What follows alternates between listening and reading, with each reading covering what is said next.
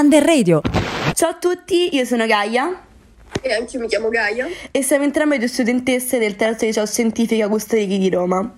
Oggi abbiamo deciso di registrare questo podcast sul ruolo della donna in degli specifici periodi storici, poiché è un argomento che ci sta molto a cuore. Approfondiremo quindi sul ruolo della donna nell'antica Grecia, nell'antica Roma, nel Medioevo e nel secolo scorso. Nell'antica Grecia il ruolo della donna si collocava generalmente nei cieli più bassi, a parte alcune eccezioni che vedevano la donna possedere varie proprietà terriere. Nei vari poemi omerici si intuisce quanto il mondo greco fosse fondato sul patriarcato, sminuendo la figura della donna che ad esempio non poteva assolutamente prendere parte alle decisioni politiche destinate esclusivamente agli uomini liberi e che non potevano neanche ricevere la cittadinanza. Atene e Sparta però trovano un modo differente di porre il ruolo della donna all'interno della società. Ad Atene le donne non avevano alcun diritto e venivano affidate al parente maschio più vicino, quindi prima al padre e poi al marito. Il matrimonio avveniva in media tra i 15 e i 18 anni, in accordo tra due famiglie, e la donna era tenuta ad offrire una dote al suo futuro marito.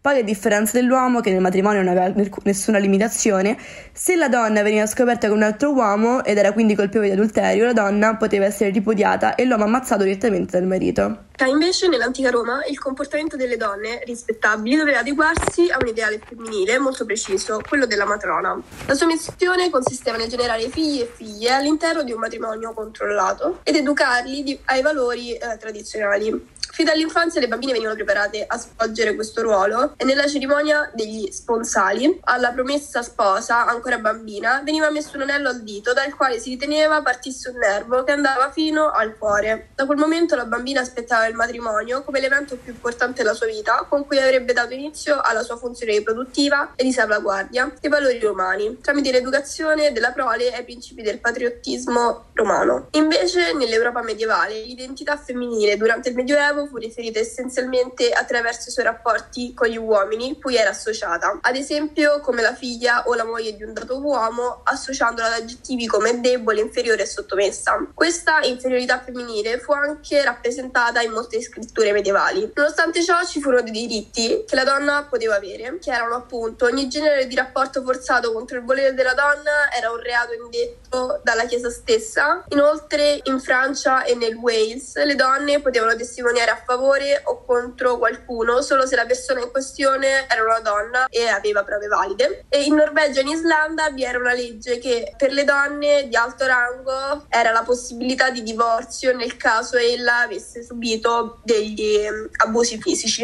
Nel secolo scorso invece le donne che svolsero un importante ruolo furono le suffragette, e cioè furono tutte coloro che lottarono per il suffragio universale, superando l'esclusione delle donne al voto. Infatti il diritto a recarsi alle urne è stata una conquista fondamentale fondamentale che ha permesso alle donne di partecipare attivamente alla vita politica. Ancora oggi però non è una concessione scontata. Ad esempio in Arabia Saudita il suffragio è stato allargato alle donne soltanto nel 2011 e ha trovato applicazione per la prima volta soltanto nel 2015 in occasione delle elezioni comunali, a cui le donne hanno potuto partecipare sia come elettrici sia come candidate. L'attenzione verso la condizione politica femminile trova ampio spazio all'interno del dibattito pubblico già alla fine dell'VIII secolo in Francia. Vennero infatti pubblicate diverse opere sul tema del ruolo della donna all'interno della società come ad esempio la Dichiarazione dei diritti delle donne e delle cittadine eh, di Olympie e de Gouges, eh, che portarono all'attenzione nel dibattito pubblico la necessità di equiparare i diritti fra i sessi. Nella seconda metà dell'Ottocento sorsero poi i nuovi movimenti femminili organizzati, come ad esempio la battaglia per il diritto di voto, che si accede dapprima nel Regno Unito, soprattutto nell'area di Manchester, per poi dilagare in tutta Europa e oltreoceano. Il movimento dei suffragetti era chiuso al suo interno donne di grande carisma e grande coraggio, e tra queste particolari attiviste